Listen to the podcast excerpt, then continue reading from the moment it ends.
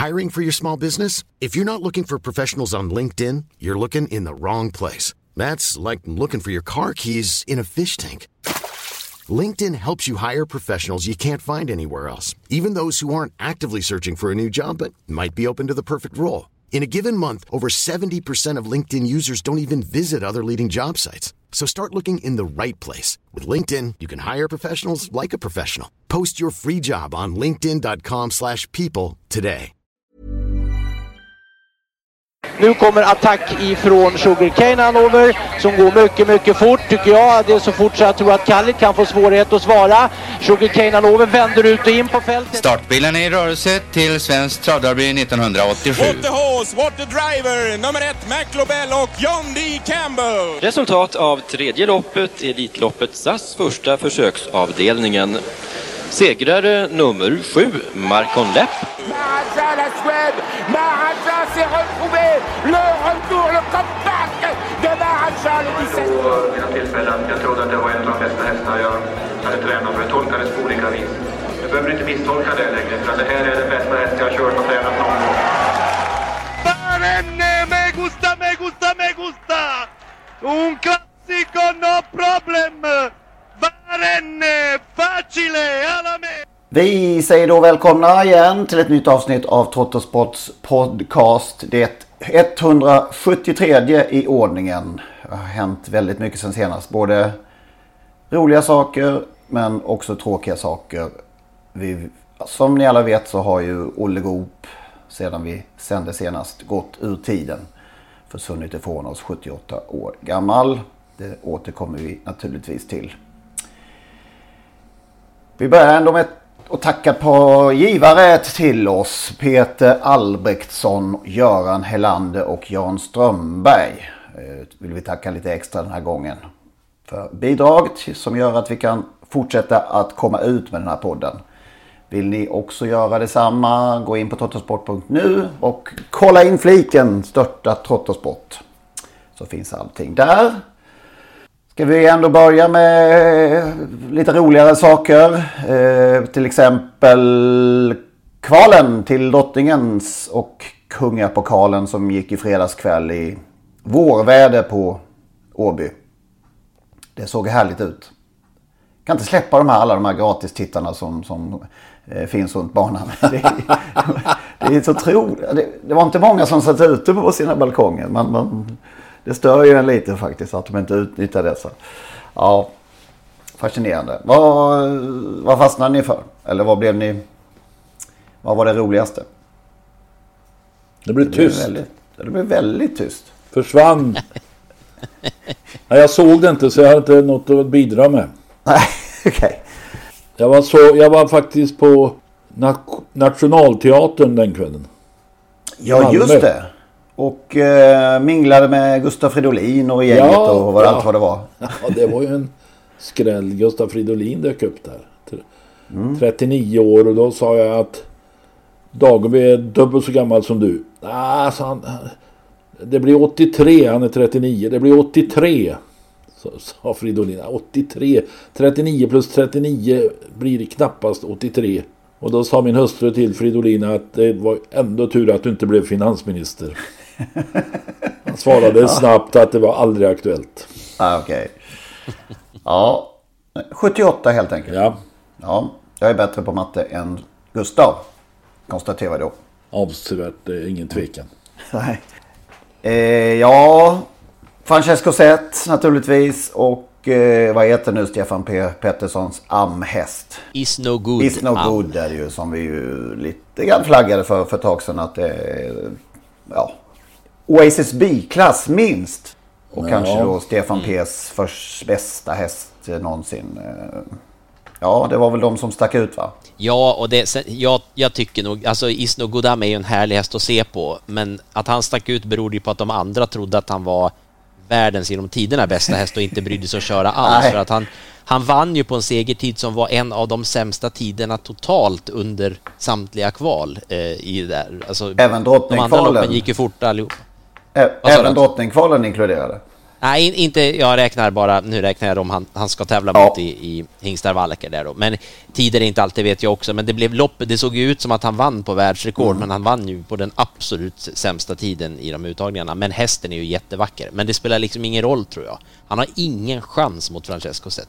Det finns ingen i den här kullen som rör den hästen. Alltså. Det är... Nej, jag... Det är helt otroligt alltså. Den där är, jag, jag tyckte, vi pratade ju om det här i fjol också, det var ju jättemycket prat om Calgary Games prestation i derbyt, men jag vidhåller ju att det Francesco Zet gjorde i kriteriet, det var, det var ännu värre. Jag tycker att det här är ju, det här är ju, en, det är gott att säga, jag tycker det är Ja, jag har, ni märker, jag har dåligt med ord. Det här tror jag, han är så bra den här. Det är, jag är så otroligt förtjust. Det är Hanni Miraz för mig då.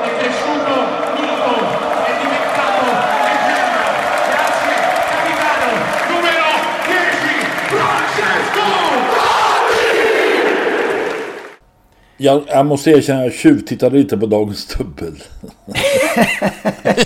Jaha, ja. Du hade lämnat in en, en DD. Ja, Eller? ja. och alltså jag blev lite imponerad, eller mycket imponerad av eh, Robin Backers körkonst. Där han... eh, Det var väl Robin Backer som vann båda. Jag inte blandade ihop de där kuskarna nu. Ja, det måste det ha varit för han Ja. var ju på plats. Ja, och avgjorde där efter... Ja, kört till dödens tidigt i loppen och... Av, ja, kanske inte var i båda loppen, men han avgjorde i alla fall liksom sådär Örjanaktigt båda loppen. Och i storavdelningen? Ja, alltså där var det ju... eh, Där var det ju inte någon kanske som glänste på samma sätt som i, i Hingstar Wallacker ska man ju inte säga eh, riktigt. Och där Glamorous Rain vann ju eh, den sista av uttagningarna där. Men ja, som sagt, Glamorous Rain var, var, ju, var ju jättefin, men där gjorde ju också Olga Toma ett jättebra lopp. Eh, en häst som har utvecklats enormt i år ju. Ehm, så den var ju härlig att se. Men sen, sen som eh, Lennart sa där då, Backer vann ju med den där Kebba Mil. Eh, en otroligt, alltså en speciell häst i, i de här sammanhangen. Det var ju den som blev mest dissad av alla i ATG livesändningen innan, men de erkände ju själva att de fick skämmas lite där, för de trodde ju inte alls att hon skulle ha någon chans. Och det ska jag säga att jag satt inte heller där och sa oj, hon är stenklar. Men det var ju en, en, en häst som såg ut att gynnas ju, mer, ju längre distansen blir så skulle hon bara gynnas mer och mer. Så känns det ju med henne. Och, men hon visar ju också en, en fart eh, som eh, imponerade. Så att det var en eh, det var en trevlig bekantskap i alla fall. Det får man ju säga. Sen så eh, vann ju Urberg med Fredrik Perssons Deborah Åh, Esso det är min, också. min favorithäst. Det är henne jag sa för några månader sedan att hon kommer att vinna Storchampionatet. Ja, just det. Det var ju för tusan. Ja. Ja, hon gjorde ingen, ingen besviken nu i alla fall där så att det var... Har du något emot om, att hon, om hon vinner även drottningens? Hon får vinna hur många lopp hon vill. Det visar bara att eh, hon är så, så bra som hon kan vinna även Storchampionatet. Men jag tror att Storchampionatet kommer passa henne bättre för att hon är gynnad av den lite längre distansen. Ja, och eh, som vi sa förra veckan blir väl Da- Daniel Redén favorit i båda loppen trots allt, eller? Ja, det, det blir han. Det Matjord i fickorna också vid spårlottningen ju. Fick välja först på båda va? Ja, precis. Sen var det lördag och Halmstad och ytterligare ett eh, kval då till Paralympiatravet. Om man nu får kalla det för kval. Vi gör det i alla fall. Ja, finns det är ju faktiskt så. Ja, nej, vi tycker ju att det är det. Nightbody direkt kvalificerade sig då på enkelt sätt. Ja, får man ju säga. Tog i ledningen och eh, ja, försvarade sig hela vägen. Eh, vann tämligen komfortabelt. Storfavoriten, eller i alla fall favoriten Extreme, eh, fick ju halvtungt lopp, tredje spår dödens. Och kunde aldrig gå i närkamp. Fick ju även släppa Holly Water heter den va? Förbi sig. Ja, precis. Det var ju, det var ju formtoppat mot eh, uppbyggande vad gällde träningsscheman tror jag. Det, Cornel Lugauer gjorde ju ingen hemlighet av att han verkligen hade spetsat till nightbrodder. Nu skulle det verkligen ta sig. Man skulle till Paralympiatravet. Medan det från eh, stallhjulen de meddelades att hästen inte var i full form. Ehm, och eh, de har ju en inbjudan där som, som de ska hantera längre fram. Så att eh, Många kanske var besvikna på Extreme, jag vet inte riktigt. Men Extreme är ju... Han var ju lika fin som han alltid brukar vara innan, men han orkar ju inte riktigt då, som du sa Lennart. Det var ju, han fick ju ett lite styggare lopp helt enkelt. Eh, och då går det inte att vinna de här loppen hur, hur bra man än är i grunden. Då ska det vara fulltränat också. Ingen oro borde vi, eller bör vi känna alltså? Nej, det, det, tycker i alla fall inte jag utifrån hur han såg ut innan. Han var ju, såg ju så fin ut, men jag vet inte vad Lennart säger, ja, om han är lite nej, orolig. Nej, varför skulle jag vara orolig? det är en dansk häst med i Elitloppet, dansk flagga, så att... Eh, och vi har ju väl sett vad den hästen eh, kan. Eh, däremot så tror jag inte att han vinner Elitloppet, men det är en helt annan sak. Apropå, får jag prata nu? Ja. Apropå danska hästar. Så var jag på en förnämlig restaurang i Köpenhamn i lördags. Det är ett lille apotek och åt smörrebröd. Helt fantastiska smörrebröd. Och på väggen där satt eh, en, eh, in, eller, några tallrikar inramade i något som såg ut som en tavla. Och det var hästar på de här tallrikarna. Och den ena var Tarok, Danmarks bästa häst genom alla tider. Mm. En annan var Einar Fogt som tränas av Ulf Nordin i Frankrike senare och ägdes i Göteborg. Och en tredje var Pershing med Bernt Lindstedt. Så man kände sig välkomnad till det lilla apotek. Bara namnet också det, på, på, på denna krog är ju, eh, gör ju att man suktar dit. Känner jag. Ja. Och H.C. Andersen hade ett stambord där. En gång i tiden. Lyckades du eh, fånga det? Nej, vi var för många. Vi var tio stycken så att det var för tre eller fyra ett hörne där hos Andersens ja, okay, bord. Alltid hörnbord i sådana där favorit Ja, det är som på, på Savoy, vad heter han nu då, den gamle eh, lundensaren som hade sitt stambord där. Han som var expert på klassisk musik. Jag vet inte hur Cornelis hade sitt på, på Gyllene Freden. Ja. Var, den, var den satt. Om det var ett hörnbord eller inte. Men, eh, Axel Sandemåse var också en ofta sedd gäst där på det lilla apoteket. Nu kommer vi alldeles ving, på vingel här ju. Ja men det gillar ju man ju att vi gör. Men Einar Vogt, var inte det um, Bo William också ett, ett tag eller? Ja det vågar jag inte svara på. Jag kanske blandar ihop. Det tror jag. Det tror jag nog. Nej, men jag vill nog också bestämt tro det och också en, en sulky med, inte ekrar, ja det har väl många sulkar haft, men alltså bara så här fem eh, synliga ekrar. Ja just det, de var, jag vill minnas de var att det är Einar Vogt. Ja.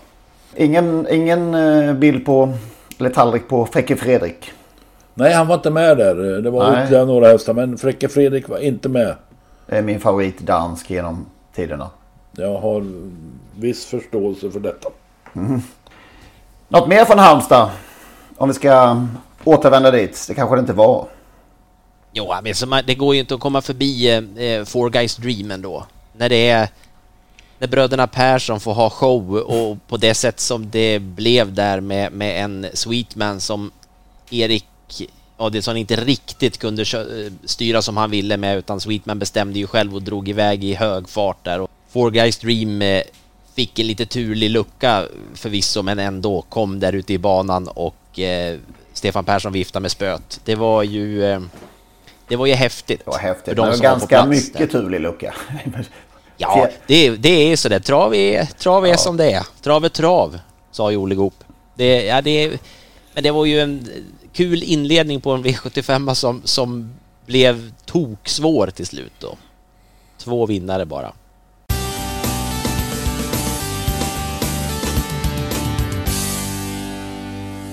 Sen kom ju då dagen efter att vårt avsnitt kom ut förra veckan. Eller om det var samma dag till och med. Det var det ju beskedet om domen helt enkelt från överdomstolen om propulsion. Och eh, vi flaggade ju för att vi eventuellt skulle komma med ett extra avsnitt. Men eftersom domen blev så lik, i princip identisk med eh, stad Diton så eh, tyckte vi inte det fanns jättemycket att kommentera rent spontant. Vi tänkte att vi suger lite på den karamellen. Var det överraskande eller var, ni, var det väntat? Som, som många tycker att det var en väntad dom. har vi konstaterat. alltså, jag har ju sagt tidigare, det är jättesvårt det där med, med juridik och travjuridik och allt och det handlar om. Så att jag blir inte jätteöverraskad över domen. Men å andra sidan så hade det heller inte blivit ett överraskande om gått i annan riktning. Det, Ja, det är vanskligt alltså. Ja, det är, ja, det är, jätte, det är tydligen svårt. det är helt, eh, helt uppenbart att det är. Ja, nej men det är väl så. Det är väl mest, jag tycker mest att det är, det är som Lennart säger, det är svårt med juridik. Det är ju svårt. Det är, man måste vara utbildad länge för att få sitta och hålla på med sånt där. Men eh, jag tycker att det är lite svårt att smälta ändå att, att så mycket av det som sades under de här eh, dagarna på något sätt bara passerar i domen. Eh, som om att man inte riktigt beaktar det medan man då väljer att beakta andra saker som, som sades då. Men det, det blir liksom inte riktigt fullständigt tycker ju jag. Jag, jag tycker det blir eh, det blir konstigt om man skärper dessutom domen så tillvida då att Daniel ska betala de här 100 000 kronorna som, som då inte blev fallet i, i den första instansen där. Men där man hävdar då att, att Daniel borde kunna ha tagit kontakt med säljare och, och så vidare. Han borde ha kunnat ta reda på det här eh, samtidigt då som ST inte tydligen borde ha kunnat göra det. För dem var det tydligen jättesvårt och de hade ingen anledning heller trots att de skulle godkänna hästen för avel eh, och utfärda sådana här, vad det är, hästpass eller vad det är när de ska utomlands och tävla och så vidare. Alltså, det är märkligt att det, det som skulle vara så lätt för Daniel Redén tydligen var så otroligt svårt för ST den, är, den tycker jag är knepig och där eh, anförde ju, eller berättar ju Daniel Redén också att han ju faktiskt kontaktat säljaren. Och säljaren säger att nej, den är inte nervsnittad. Eh, och, och varför skulle han ha sagt något annat direkt efter försäljningen då, den här säljaren? Det är ju... Men det är väl inte juridik det, det är något annat det då förmodligen. Men det, det, är väldigt konstigt att ändå anföra det i domen tycker jag. Att man tycker att om Daniel hade hört av sig så kunde han ha fått veta. Det är ungefär så det står i, mm i domen eller i, i det här beslutet. Och det, det är klart att han kunde, men han har ju gjort det en gång och då fick han ju inte veta det. Nej, du klär dig i väldigt bra eh, ord tycker jag. Dessutom har ju Svensk Transport, det var ju de som fick papperna. Daniel fick aldrig några papper. De fick papperna men reagerade inte. Trots att det var, det med, liksom, var den enda gången under ehm, um, Kristina Olssons tid eh, på Svensk Transport som det kom en bilaga vid en export, eller vid en import. Ja, och ändå kunde hon då inte komma ihåg att man hade ändå pratat om det. Det kom hon inte ihåg, men att det var den mest unika och så vidare, det, det kunde hon ändå minnas då. Men det är fascinerande att de inte brydde sig då. Eller hon kommer i alla fall inte ihåg att de brydde sig. Det är ju, är ju... Sen kan man ju tolka det hur man vill då. När, man, när någon inte kommer ihåg något, vad det skulle kunna innebära. Och det finns ju det, lite grann får man känslan av att det, det, det är just Daniel Redén som vid flera tillfällen har försökt kolla upp saker. Ingen annan. Han, han, alltså, han, han begärde ett eh, extra dopingprov inför till exempel inför Popalchens första start i Sverige överhuvudtaget. För att han var, eh, ville verkligen förvissa sig om att allt var okej. Okay. Det är unikt liksom. Det händer ju aldrig. Och då, det är knappt så att de gör sånt SD. Men, men de gjorde ett undantag här. Och eh, det är oerhört fascinerande. Ja, nej, det är, jag vet inte om, om det är något som, som jag har sagt i podden tidigare eller inte, men, men det, min uppfattning är precis som du säger, att jag, jag, känner att det, är det någon som har försökt att ta reda på vad som har hänt och så vidare, så är det ju Daniel Redén. Eller hur läget låg. Han har gjort det han har kunnat och, och han har inte fått de svar som, som då eh, överdomstolen här menar att han eh, skulle ha fått om han hade frågat. Det, för mig är det en märklig paradox det där. Jag, jag, kan inte riktigt smälta det, men det är kanske juridik då. Och då att Svensk Travsport helt, fullständigt slinker undan allt ansvar. Ja, formellt gör de ju det. Men eh, samtidigt så måste man ju, många tycker väl som ni att, att eh, Svensk Travsport har kommit för billigt undan. Och tjänstemän där har kommit för billigt undan och det får de ju leva med. Även om de inte är dömda eller fått någon anmärkning kring detta. Det är illa skött från början till slut. Det får man lov att säga. Men inte enligt Robert Berg. Han är nöjd med domen, verkar det som. Eh, återigen ut och svingade i sin då, på sin plats i Expressen som man har emellanåt. Inte minst slår han ju till vid de här tillfällena. Och eh, är ju anmärkningsvärt att han ännu en gång slå så hårt mot sin kollega. Trots att han med säkerhet skulle det kunna lika gärna ha drabbat honom det här. Ja, det, är alltså, det är förvånansvärt. Han får ju tycka vad han vill Berg.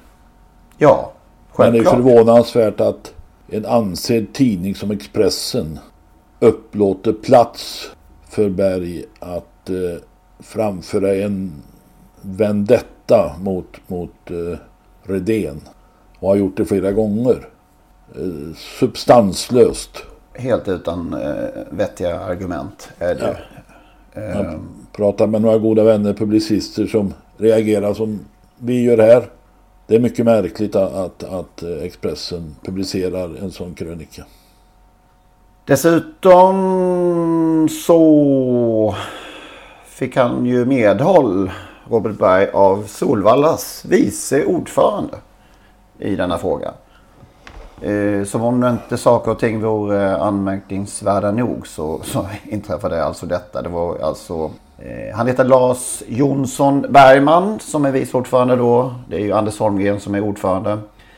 Som höll med Berg. Jag inte bara höll med, han hyllade mer ja. eller mindre Bergs eh, ja. krönika. Med, med, orden det är få som vågar. Det är svårt att misstolka det, de, de orden.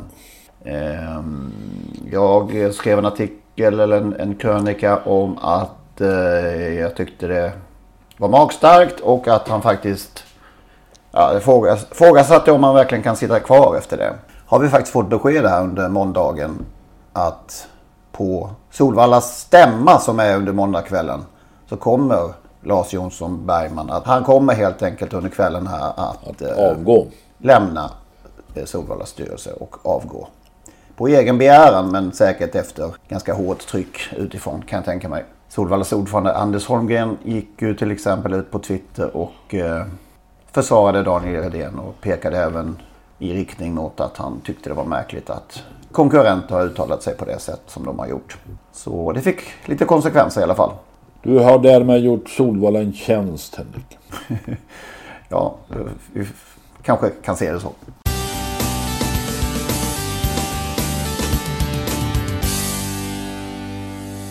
Ska vi säga något roligt om Propulsion då? Ja!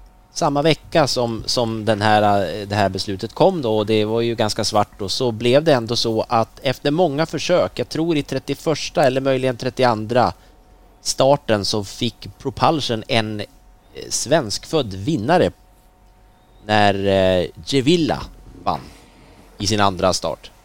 Det var på tiden. Ja. ja.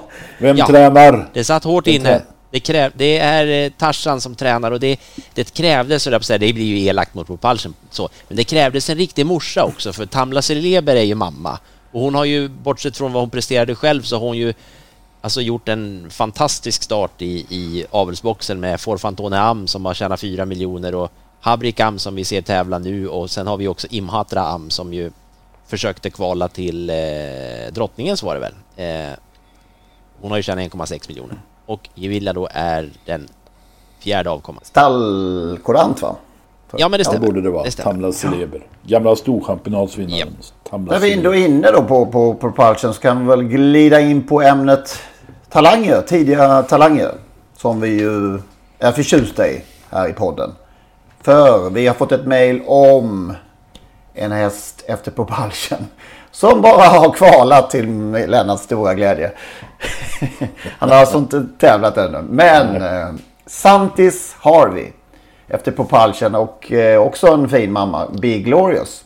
Kvalade på, eller i Gävle på Gävletravet förra veckan. Och eh, travade 15, en 15 och 9 full väg. Det anmärkningsvärda här är att i, eh, loppet gick 23 och 6 första 500 meterna. Sen gick det 20, eh, 20,5 på varvet.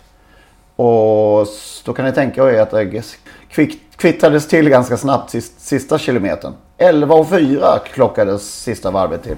Så att eh, där kan vi nog ha något kul kanske. Vem körde? Det gjorde Daniel Redén faktiskt i, i detta kval. Örjan hade inte kört så fort det tror jag inte. Nej, just det. Han ville kanske ge hästen en eh, genomkör. Det roliga var att eh, innan loppet så galopperade han och rullade när han skulle springa under... Eh, han kom inte under 1,40 i värmningen. Och eh, de var på väg att stryka hästen men eh, gjorde ett försök ändå. Visst är det fascinerande med trav? Ja. Det var tur att det inte var spel på det och så vidare så att det blev surr i ATG live. Oj, oj, oj, vilket, oj, vilket malande det hade varit. Ja. Sitter man och skrattar åt dem, det menar man ju inte. Man har säkert suttit där med, med dumstruten på själv också naturligtvis. Det blev ju en eh, liten uh, sån situation med just Francesco Zet i fredags ju. När han galopperade i värmningen. Ja, det var en uh, ostartad. Har ni något som har varit ute på en riktig tävlingsbana höll jag på att säga? Ja, jag, jag hade ju, om jag minns rätt nu, så hade jag väl ingen förra veckan och då, därför har jag tittat tillbaka lite. Så jag hittade en häst som eh, startade, ja det är nästan 14 dagar sedan nu i alla fall, eh, Daniel Wäjersten. Delicious Scotch.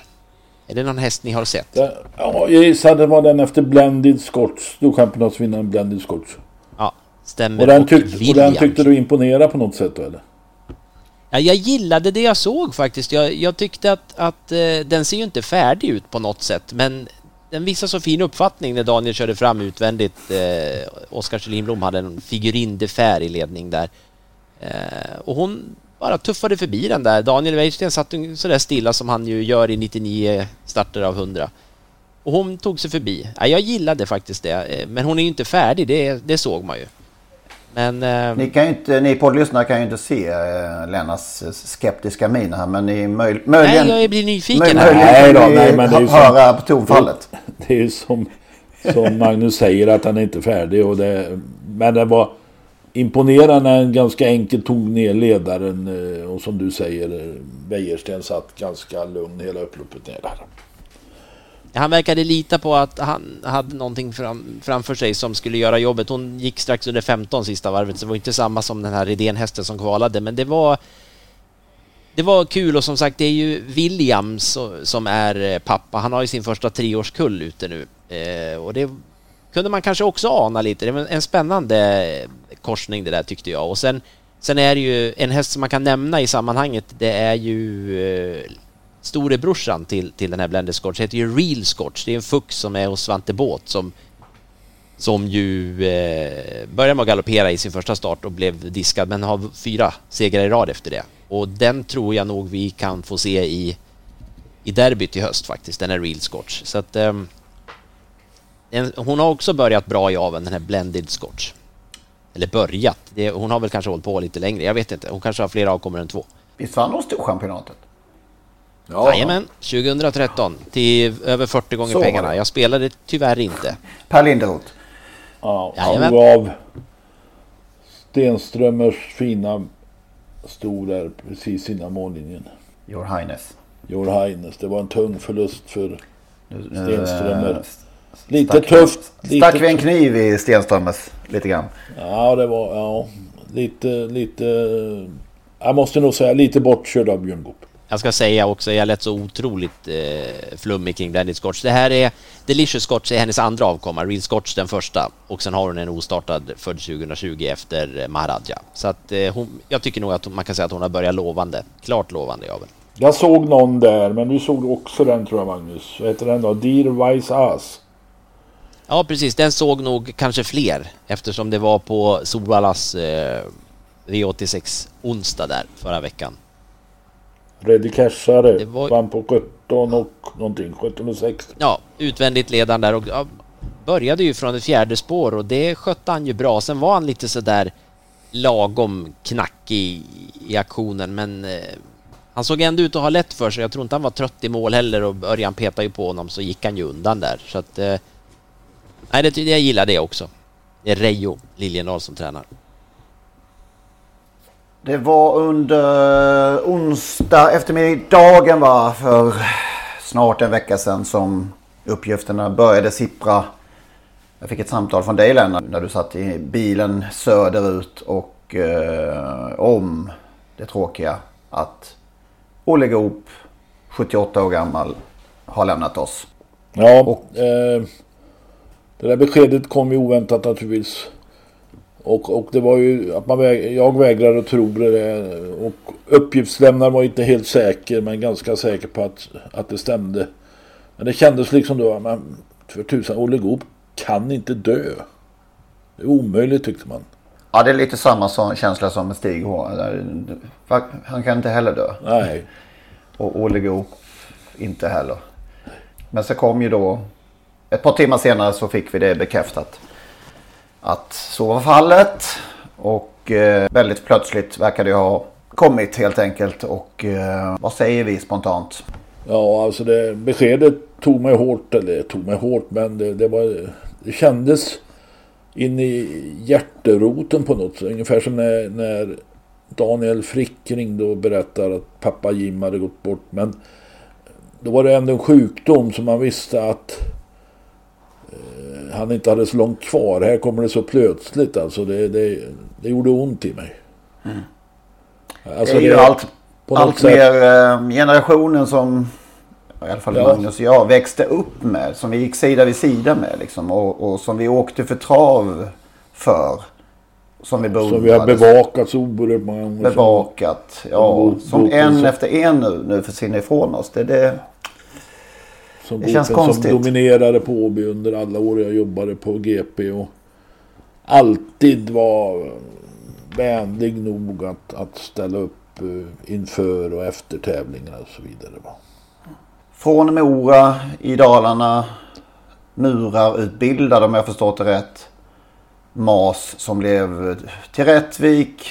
Som blev Åby som du säger och Göteborg.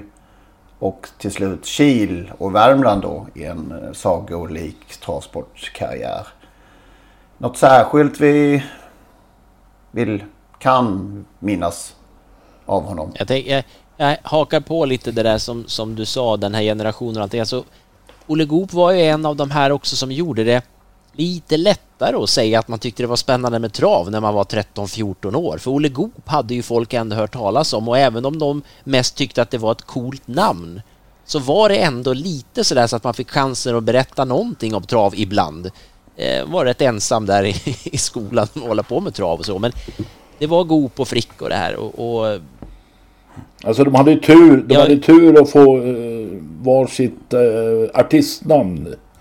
Ja, verkligen. Alltså det är ju så förknippat med trav båda de här två namnen och jag har funderat mycket på vad man minns av Olle Goop och jag, det slog mig faktiskt i lördags när jag såg Björn i V75 7 bakom Cruise vad jag minns mest av Olle Goop och det är alla dessa lopp där jag räknade bort honom därför att han började sitta och mana på sina hästar när det var 1200 meter kvar. Det fanns ju ingen annan kusk som jag i alla fall såg gjorde det och jag tänkte varje gång, nu är Olles trött i alla fall, nu är Olles trött. Han vann ju nästan varenda gång. Och, och ni tittar på Cruise i lördags, han är ju så slagen hela loppet. Men Björn sitter så där och sen var han ju med dem in i målen då och inte alls storslagen. Och då slog det mig att det är det jag minns Olle mest. För jag lärde mig till slut att han är nog klar när han börjar mana på de 1200 kvar.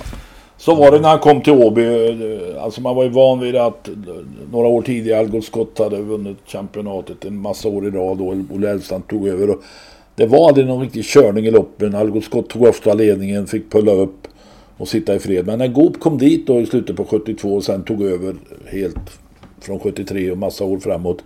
Så blev det körning mitt i loppen. Goop gav sig iväg 1300 kvar och körde fram till döden. Så han hade hästar som var tränade för det men det hade inte många av de andra Åbytränarna.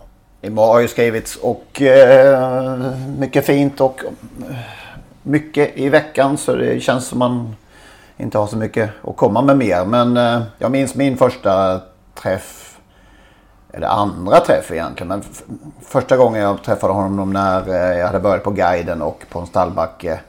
Så eh, presenterade jag mig helt enkelt. Henrik Ingvarsson här från, från guiden och, och, så pratade vi lite grann. Och sen så gick det ett par veckor så eh, träffade jag honom igen. Och tog ju inte på något sätt för givet att han skulle känna igen mig. Så då sa jag igen att eh, vem jag var och var jag kom ifrån. Och då eh, direkt på, på uppstuds så, så, så, sa han att jag känner nog alltid igen dig. så det, det, det kändes också på något sätt. Um, det var någon värme i det också att han, han faktiskt tog in uh, människor. Jag skulle efter en OB-kväll uh, eller gick efter en OB-kväll ner i hans stall. Han hade vunnit tre, fyra segrar någonting. Eh, som man gjorde på den tiden. Man gick ner och intervjuade tränare och kuskar face to face så att säga. Och där satt han med några hästägare och jag bad om ursäkt eh, om jag fick störa. Och då sa Goop eh, de, till de här hästägarna att det, tar bara någon minut grabbar för att dels är Persson speedig och dels vet han alltid vad jag svarar. Det är ju faktiskt ganska eh, slående. På, ja, det är klockrent ju. För det, det ska ju ärlighetens namn man säga att man, det var, man fick ju inga skop. Nej, han var, det var inga kioskvältare hos, hos. Nej. Ja men alltså, all, alla dessa intervjuer som man såg i tv eh, med Olle Goop, det var, det var ju alltid som att han på något sätt gjorde sin första tv-intervju eller IT. Han var ju, sa inte så mycket, men han sa, det han sa var ju det var ju alltid klockrent, men, men det, han var aldrig riktigt sådär, framförallt var han ju liksom ingen showman sådär, så, men han bara var, han var ju Olle Goop. Vi kan väl lyssna hur, hur, han var helt enkelt. För ja, eh, ja. vi börjar här med ett eh, Hugo Åbergs Memorial 1981, om jag minns rätt. Stämmer bra. Det är nummer 6 Express Gaxe följd av nummer 7 Norin Hannover. Bakifrån kommer anstormningen. Men det är nummer 6 Express Gaxe som har övertaget. Så kommer nummer 2 Plomon RS. Och det är nummer 6 Express Gaxe. Så kommer nummer Stad långt ut i banan. Och så kommer nummer 2 Plomon RS. Och lägst ut kommer nummer 3 Mustad. Jojo är egentligen det mesta man kan säga. Ja, verkligen. Man är smått chockerad vad duktig han var. Visste du om att eh, du hade den kapaciteten som du hade när det gällde sprinterlopp i Mustad? Nej, det gjorde jag inte. Utan det var... Eh, visserligen har vi varit väldigt bra i sista snabbjobbet på Gillmarken så att det var... Eh, ja, det var en överraskning helt enkelt för mig i alla fall. Hur mycket tappade du från start? För att jag tror att de flesta av oss... Ja, det tyckte vi att du var duktig. Det är riktigt Mustard, du var duktig. Jo, hur mycket tappade du från start? För jag tittade mest på rusningen i början. Ja, det var väl en 20-25 meter i alla fall. Jag var ju sist ut som väntat och då blev jag ju kvar till det var 700 kvar. Tappade du mer eller mindre än vad du hade trott? Nej, det var väl ungefär som väntat. När kände du att eh, det kanske kan trots allt bli jag som är först över mållinjen? Ja, det visste jag inte förrän det var 200 kvar. Då såg jag att det tog väldigt bra för min så att eh, jag såg att jag hade en klar vinstchans då i det läget. Har du någon tid sista varvet? Du får leta i fickorna. Jag hade nämligen på täten någonting på 15 och 3 men uh, du låg ju långt bak då. Ja, 13 och 8, 13 och 9 någonting sista tusen på Mustard. Att fråga om det finns krafter kvar när det går så väldigt fort i sådana här klasser, det är kanske att ta i. Men tror du att Mustard under gynnsamma förhållanden kan gå fortare? Ja, det tror jag man kan tänka. Jag fick en tråkig sista sväng. Jag fick ju svar där och det är klart att det tar ju sig lite grann, det är ju givet. Många har ju berättat i massmedia om den här fantastiska hästen. Men eh, så vitt jag kan komma på är det bara Sören, Jan och Ulf som har kört den här hästen i lopp. Har du varit med om maken till upplopp någon gång? Nej, det tror jag inte. Är det till och med den bästa häst du har suttit bakom? Ja, jag tror det i alla fall. Mustard, Olle Goop, segrare i Hugo Åbergs Memorial. Grattis! Tack så mycket. Som sagt, efter Mustads seger i Hugo Åbergs Memorial. Och låt mig säga här nu. Att ingen annan kusk. Möjligtvis undantaget Ulf Thoresen. Hade vunnit med Mustard det loppet på Jägersro. Ingen annan. Okej. Okay. Alltså men, alltså.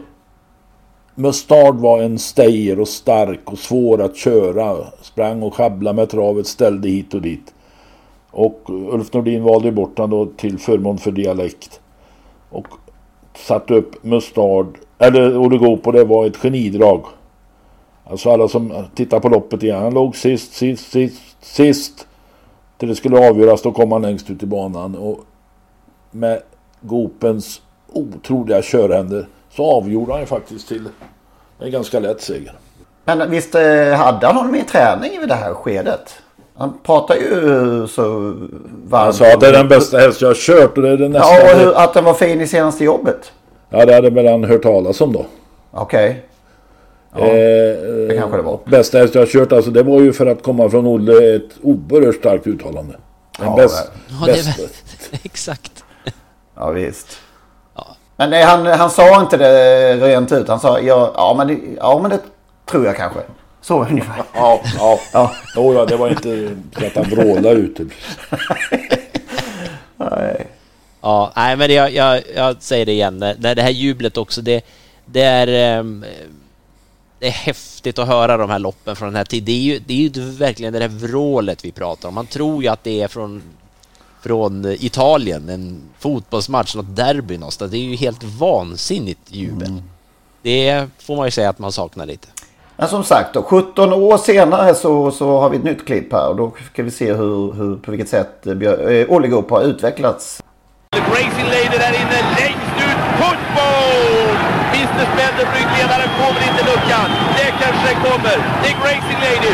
Mr Spender loss från ryggledaren. Han accelererar, närmar sig och han avgör lilla vitloppet för Olle Goop. Vilken seger! Olle Goop, Mr Spender! Man undrar ibland varför det kallas för vinnarhålet, men mycket tydligare än så här kan man väl knappast visa det va? Nej, det, det blev precis som jag hade hoppats på loppet och eh, eh luckan kom ju i och för sig i sista momangen men den kom och det räckte till vinst. Två mycket snygga styrningar med Mr Spender. 14 starter först i år utan seger och så kommer det två nu på raken. Vad är det som har hänt? Ja, det är så att den här hästen har haft fin form under lång period men haft mycket otur. Han har galopperat i bra läge och det har krånglat för hans del. Och det känns naturligtvis extra roligt en sån här gång när det verkligen blev prick över i det får jag lov att säga. Du ser glad ut, men finns det inte lite bitterhet över att den här hästen inte får starta i riktiga Elitloppet imorgon? Nej, absolut inte. Han, eh, vi är så nöjda med det här nu så. Ja, det låter väl ganska likt va? Efter segern med Mr Spender i Sweden Cup 1997. Får man säga. Mm. Ja. ja. Han höll eh, nog en jämn eh, form livet ut där mm. i sina uttalanden. Eh, jag tänkte på det där med segrar.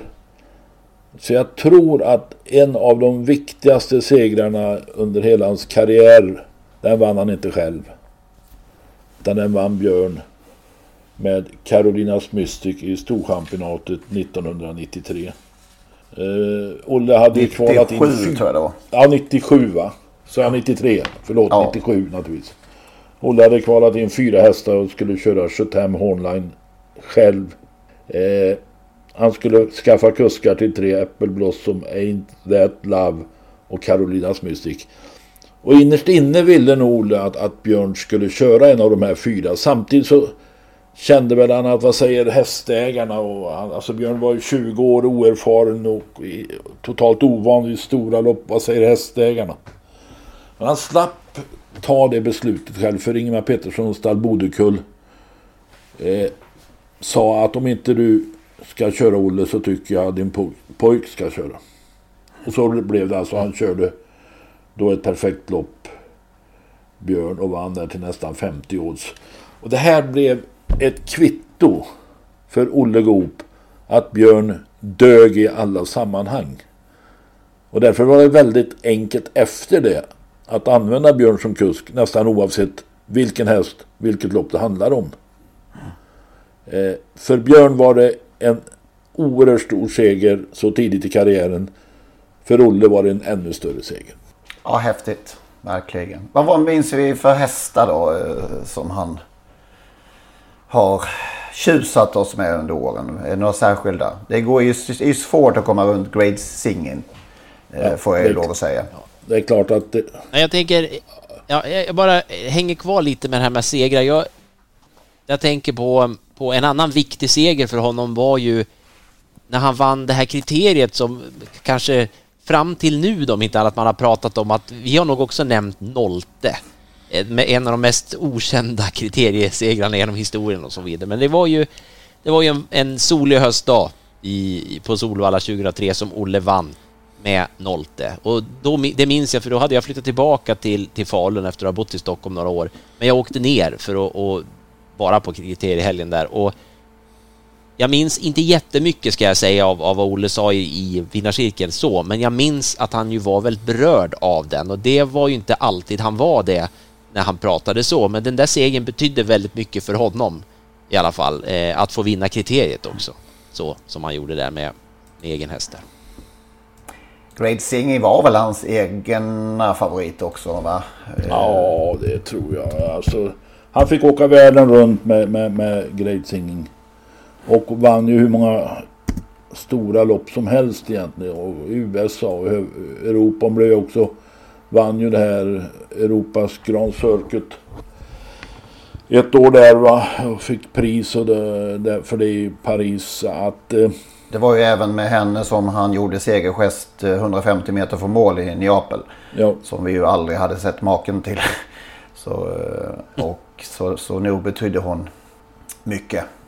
Och det var ju, man kan ju säga ett sto som köptes för, var det 6 miljoner kronor. Och det var ju en, en ja, vem trodde på sånt egentligen? Men eh, ja, det, mm. och hon var ju så underbar, underbar alltså. Det, det går inte att säga något annat. Va? Det är lilla män där alltså. Det, det är helt mm. otroligt. Ja, vad man minns andra hästar. Knabbe var ju en Vann SM och var med i VM. Det finns ju många hästar som helst gissar jag. Limbo. Conny Nobel. Titanic, Herr Jägermeister. Lord Rappe kanske vi sa, kriterievinnaren. Sen är det väl så här att det han saknade, tror jag innerst inne, det var två lopp som han inte vann. Elitloppet och derbyt. Elitloppet var han så oerhört nära. Nordin Hannover åkte dit mot Sikav ett år. Och sen var han ju fyra med Titanic det där konstiga året. Ja, just det. Och kanske hade blivit, blivit tre om inte Björn hade blivit tre med Conny Nobel. Och det var, var, inte så mycket att bråka om om man blir tre eller fyra.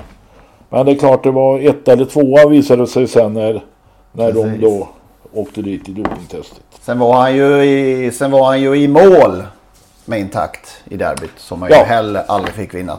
Nej, och då dök hans före detta lärling Eriksson upp där med jettribb och slog av intakt. Jag måste få berätta en... Hinner vi det? Vi hinner hur mycket som helst. En liten eh, story om oligop. Vi var i Lexington. Eh, och där skulle Olle Goop provköra en häst som eh, några av mina kamrater eh, var intresserade av att köpa. Och jag tror det var 89. Peace vann, eh, vann Kentucky Futurity till det året. Och ja, vi hade gjort upp med Ron Waples att komma till stallet klockan 10 på förmiddagen. För att provköra denne, alltså denne stora, väldiga häst. Eh, och vi gick över den där långa stallbacken. Och efter tio steg så kom någon fram och skulle hälsa på Olle. Och så blev det en pratstund och efter 20 steg så kom det en ny och så höll det på va. Alla ville hälsa på Olle Goop verkligen prata med honom och utbyta tankar, några ord och tankar. Och Goop snäll som han är, va? han stod kvar där och hälsade och pratade och ditt och datt. Och så kom vi då bort till stallet en timme försenad. Men eh, ja. Goop provkörde och sa efter provkörningen att det här är nog en riktig kanon. Om jag minns rätt kostade hästen 105 000 dollar. Jag ringde hem till, till en av de här kamraterna som var spekulant och sa att Goop säger att det är en kanon. Jag la nog till lite, kanon. Problemet var att, att eh, Ron Vapers hade en köpare som hette Atle Hamre. Den Atle Hamre hade hästen på hand. Men pengar skulle levereras före klockan 17 samma dag amerikansk tid. Och vi gick där på stallbacken och väntade och väntade. Men 10 17, 10 minuter före 17 där så kom det en taxi med en check till Ron Vapels och därmed hade Atle Hamre köpt hästen. Och de som har varit med några år vet att han vann både Elitloppet och eh, Prix d'Amérique. Dock inte i Atle Hamres eh, träning eller managering. För han sålde den efter ett tag till vad heter han? Harald Grendel. Tysken som också tränade själv. Men det var Jos Verbeck som körde för det mesta. Nu har vi inte talat om vilken häst det är men det är Sikov. Jag sa inte Sikov? Jag tror inte det. Ja då säger vi det nu. Ja. Härlig häst ju. Min första häst som jag minns sådär med, med det är Novi, Novi Sad. Ja det var en läcker sak det också. Ja faktiskt. Ingen kulttopp sådär. Han var väl tror jag, sexa i derby till exempel. Men, men uh, rejäl och härlig häst efter Quick Pay. Men en annan efter Quickpay är ju den absoluta favoriten. Det finns ju så många som du säger Lennart, men Sacrifice var fin att vara. Ja, läcker. Efter Quickpay och Glenny Bilto. Vi har fått faktiskt eh, ett gäng hästar inskickat. Vi kan väl dra några stycken av alla dessa. Addera dem till de som vi redan har nämnt. Go Away Camaro. Big Caleb. Är det några du känner igen? Eh, det var före min tid tror jag. Eller vår tid Magnus. Nej, det är inte bekant Känner du igen något annat? Ja, absolut. Monster of Speed, Turbo Thrust, Moment of Magic, Smashing Victory, L'Americain. Det har man ju glömt. Herr Jägermeister nämnde vi väl. Las Zephyr, Titanic, Conor Nobel. Här kommer en nu härlig Space Probe. Väldigt stor och, och god häst. Nordina Nover. Raid Singer har vi såklart nämnt. Den eh, som skickade in eh, det här var... De absoluta favoriterna var Maktobiet, Quarcio Duchenne och Attas Hero L. Så där har vi ett axplock av... Och då har vi ändå inte nämnt Nick Lobel. Ja, just det. Ami Cable. Och så har vi glömt Kelso. Min fina, mitt fina sto Kelso. Aha. Tamila Gloria. Ja. Storstjärnbladsvinnaren. Intakt nämnde vi tidigare. Det är som en stig går. Det finns det är ingen botten Nej, vi kommer få... alla, to alla topphästar. Vi, hade, vi var ett gäng där som hade en annan häst som började med några raka. Som heter Gorchong. Efter Setterway. Ja, som sagt, det är bara att tacka för allt, Olle Goop. Och det är med, enbart med värme och kärlek som vi minns honom. Tack för allt. Tack för allt, verkligen.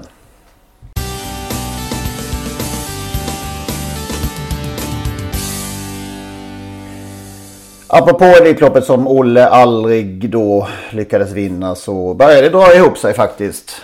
Vi är snart inne i maj. Man hinner inte med här. Knappt. Och på, eh, ja, i veckan så startar en del intressanta hästar. Vad är vi uppe i nu? Och hur är statusen på de inbjudna? Vi är uppe i sju va? Don Fanucci Zet, om vi börjar med, med honom. Han gör årsdebut under tisdagen när vi kommer ut på kvällen i Bollnäs. Spännande att se den såklart. Etonant var ute i helgen. Jag bar sig lite konstigt åt. Gick fint från start men fick en kort galopp där efter en bit. Men Prix Atlantic Bang igen. Eh, eh, kördes till ledningen då. Och eh, fick ju Vivid Weisshaus två Elitloppshästar utvändigt. I början av upploppet så slog han på en galopp igen den där Etonant. Ställde sig efter en stund och eh, kom tillbaka invändigt där. Men då hade ju Vivid Weisshaus redan kopplat greppet på honom. Det är svårt att säga hur det hade gått om han inte slått på den här sista galoppen. Men båda där imponerade. Eller ja, de gjorde det jäkligt bra alltså. Så att det är klart att de visade att de är värda att vara med i Elitloppet. Bakom det var ju delade Pomerö trea tror jag. Hon ska väl till Åby eller? Ja, det känns väl som att hon kommer trots det som hände förra året och det som sades efteråt. Men det verkar väl som att vi får se henne igen. Det vore ju kul. Men då, eh, ingen fara med formen på no någon av dem? Helt Nej, enkelt. det verkar inte så tycker jag. Jag tycker hon var bra. Nej, det... Vivid Weisshaus såg ju väldigt Stark fin ut och, och gjorde ju verkligen loppet alltså. Det... Är han bättre än någonsin till och med? Ja, det, jag tänkte säga det, än så länge så, så ser man ju inga spår av att han skulle vara eh, på väg att bli sliten och börja slarva med aktionen och vi får se. Men, men eh, som han såg ut nu så var det ju, det var ju väldigt positivt. Back of the Neck har gjort årsdebut. Eh, var det någon som såg den? Ja, i efterhand tittar jag på den och det där är ju jag är absolut ingen expert på Back of the Neck. Den har man ju fått titta bakåt lite på. Jag är ingen eh, bevakare av amerikansk travsport på det sättet men jag tyckte inte hästen såg alls lika fin ut som, som han gjorde i höstas när han eh, vann lopp eh, för Svanstedt där. Men det var ju årsdebut och, och efter lite lugnare inledning så körde han ju framåt utvändigt ledaren Åke där men in på upploppet så, så orkar ju inte hästen och, och som sagt aktionsmässigt så tyckte jag han såg ganska knackig ut men man har ingen aning om vad, vad Åke hade vare sig på fötterna eller ja hästen i alla fall vad hästen hade på fötterna. Eh, så det är så svårt att säga något men det var ju ingen Elitloppsinbjudningsprestation på något sätt. Det var det ju inte. Härlig term. Måste jag säga. Ja, den var jävligt lång om inte annat. Ja, ärlig frågetecken där då får vi säga. Extreme var ju som sagt har vi berört ute i Halmstad så att den, den har vi redan eh, pratat om. Vernissage Griff är den senaste inbjudna då. Två hästar då från eh, Alessandro Gocciadoros stall helt enkelt. För ett par år sedan fick han inte ens vara med. Persona non grata var han för något år sedan. Nu har han Mm. två med. Det svänger sen- fort. Det svänger fort, ja. Och sen har vi då Perfetto. Eh, Denna fågel eller fisk varelse som vi inte riktigt vet vad vi... Vad vi har. Nej, men startar väl ungefär samtidigt som vårt avsnitt kommer ut eh, i När den världen. första lyssnaren slår på det här så kan, han, kan den sam, hen samtidigt eh, slå på någonting om man får in eh, Perfetto på, på någon länk. Ärligt talat, vem bryr sig? Nej, man skulle ju verkligen hoppas att, att eh, Perfetto gör någonting som verkligen får en att tycka att det är riktigt spännande att han kommer. För än så länge så får jag ju säga att det tycker jag ju inte. Det, det, han får visa i, i natt här Ett nu då sexhästars att, att man har lopp fel. på Woodbine, Woodbine Mohawk. Eh, vore det väl tusan om han inte kunde hemföra. Jag ska säga en sak. Jag var ju lite hård där. Det, det, det kanske var vi som var eh, lite eh, svaga i, i research där, men jag, jag har noterat att båda våra kvällstidningar hade snappat upp det här redan i mars här om att Perfetto var typ inbjuden, fast inte officiellt. Så att det, var, det, var, det gick inte under radarn för alla i media, men i alla fall för oss hade det gjort det. Där sov, sov vi helt enkelt. Det. Jag säger det igen, vem bryr sig? Nej. Nej, det tror vi inte mycket på helt enkelt. Men eh, vad har vi i veckan då som sagt? Eh, Brodde kom- dök ju upp där som en aspirant. Mm. Och eftersom Konrad Lugaur äger den där hästen själv, i alla fall delägare, så skulle man ju kunna klistra på eh, Knight Brodde en tysk flagga och då blir det en ny flagghäst. ja, just det. Ett nytt land. Ja, Men vi eh, det. samtidigt så, så tycker jag kanske att hästen är värd att få en inbjudan. Han imponerar och är förmodligen ännu bättre på sprinterdistans än, än medeldistans för han är så startsnabb. Ja, det är en sån häst som just i och med att han är startsnabb så, och har visat ändå att han, han absolut kan, kan hävda sig i, i väl så bra konkurrens. Men just därför han är ändå med i loppet från början om inte annat och sådana hästar gillar vi ju i Elitloppet. De som inte hinner med någon gång är ju inte lika roliga men den här får ju man förhoppningsvis se rätt länge ändå. Känns I ett ändå... försök.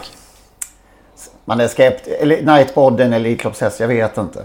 Men... eh, Nej, det, det, det Är inte så, inte så tycker inte jag heller. Brod... Pamir Brodde var med en gång. Nej, Brodde, Brodde och Brodda älskar jag. eh, Faktiskt för att vara ett kennelnamn. Han skojade ju med Extreme nu. Ja, en då är Ja. kanske inte i toppformad. Um, formtoppad. Var... Nej, de stod lite olika ringhörnor från början kändes det som där att den ena var toppad och den andra inte det. Då. Men de ska ju ihop men, 16 eh, hästar. Ja, det är ju det. Visst är det så. Eh, I onsdags där, Snowstorm Hennor.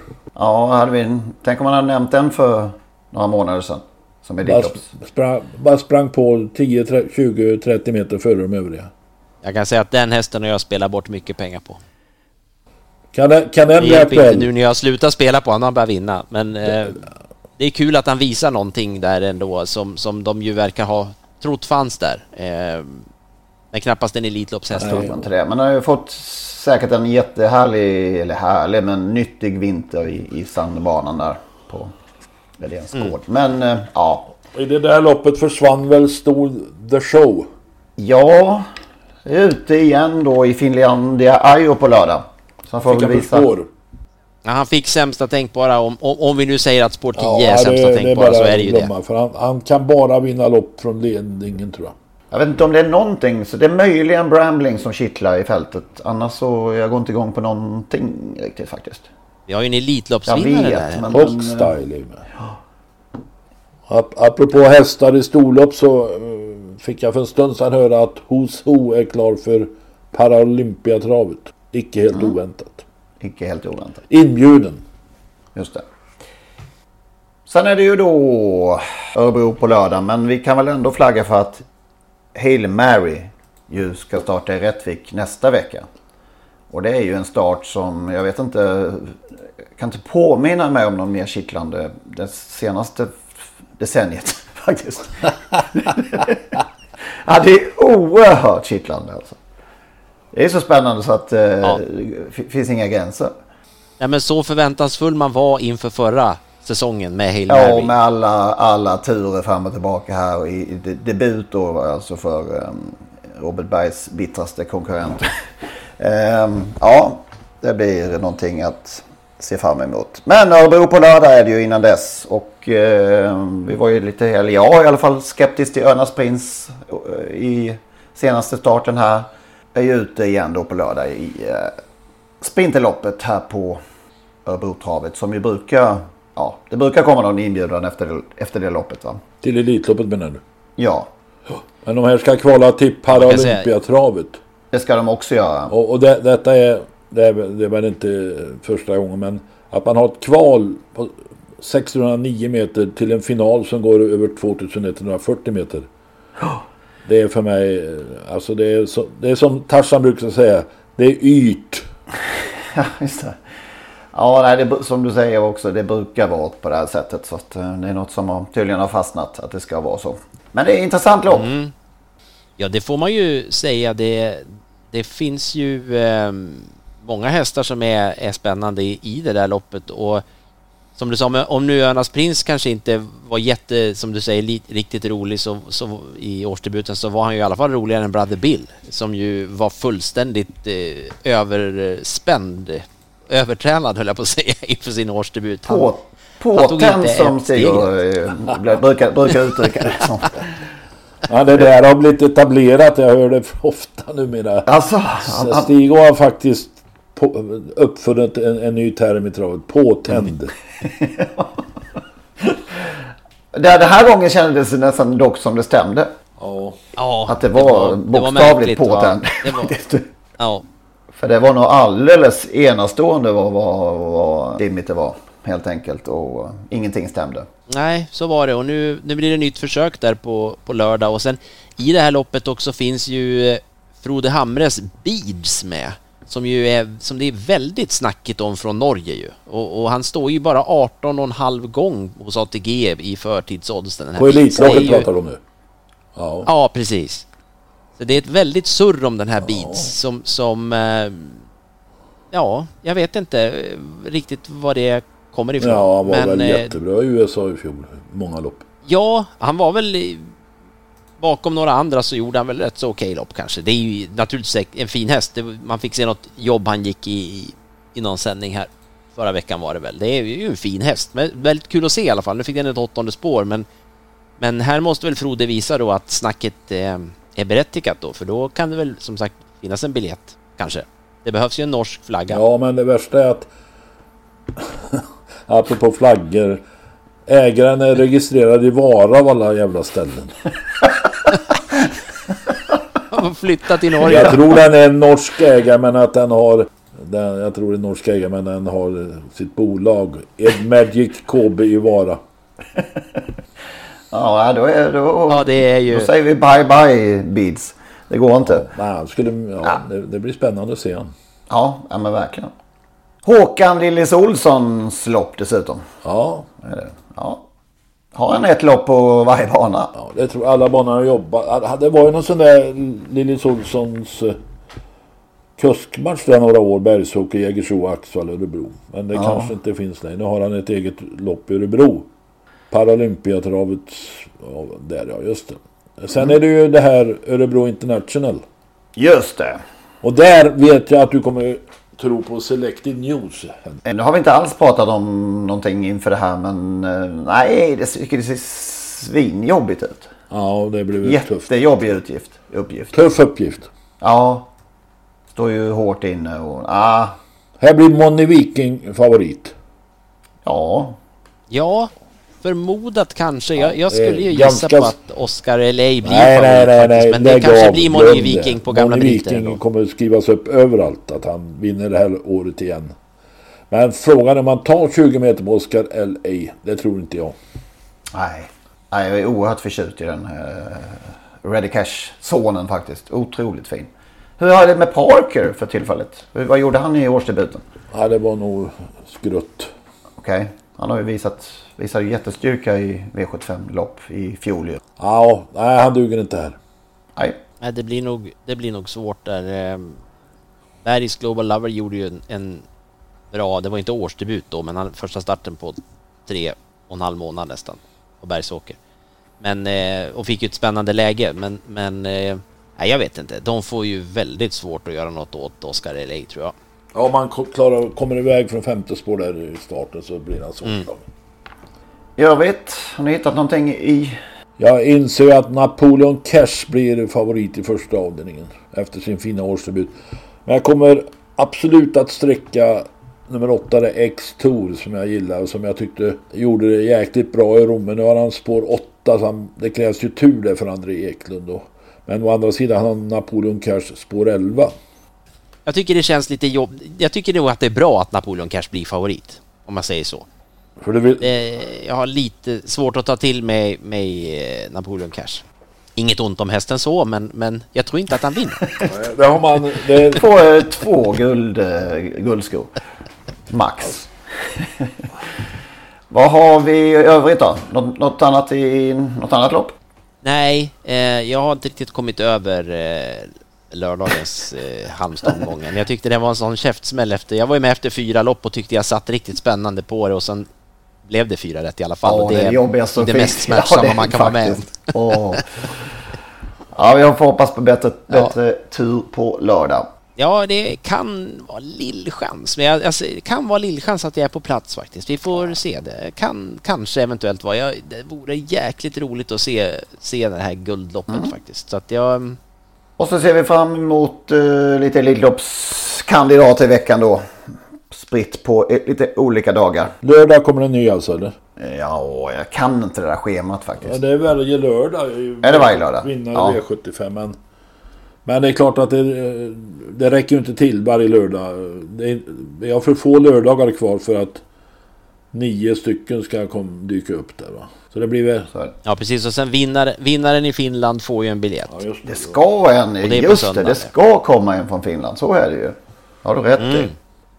Det är klart att vinner Beppi Bi där då startar han inte då. då. Nej. Och det vinner Brambling så tror jag inte han tar ut honom i Elitloppet. Ja, kanske han gör. Säg inte det. Och Hail Mary och en som redan är inbjuden. Hur många ska han ha? Det är sant. Vi får se. Spännande vecka väntar i alla fall. Och eh, så säger vi väl så. Ja. För den här gången. Tack och bock. Vi hörs om en vecka som vanligt. Ha det gott. Hej. Tack och bock. Hej. Hej då.